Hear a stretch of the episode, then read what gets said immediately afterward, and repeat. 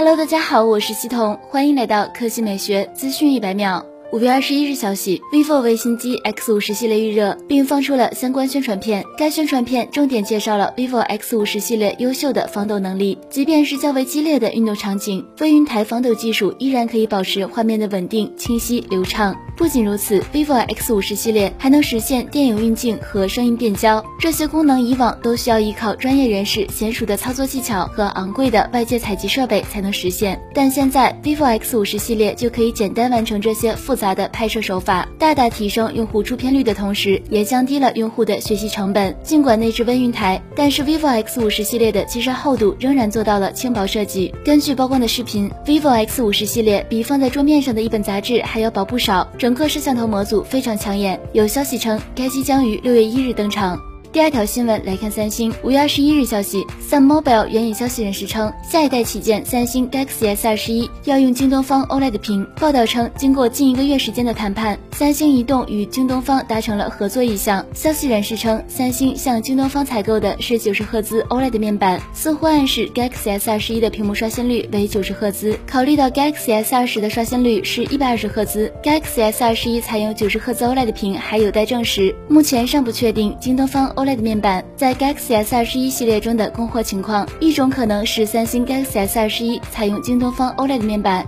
高配版采用三星 AMOLED 面板；另一种可能是三星在 Galaxy S 二十一上同时采用三星显示和京东方两家 OLED 面板，高配版仍然采用三星显示 OLED 面板。业内人士表示。三星移动试图通过采购京东方 OLED 面板降低成本，另一方面反向施压三星显示，希望三星显示能降低 OLED 面板采购价格。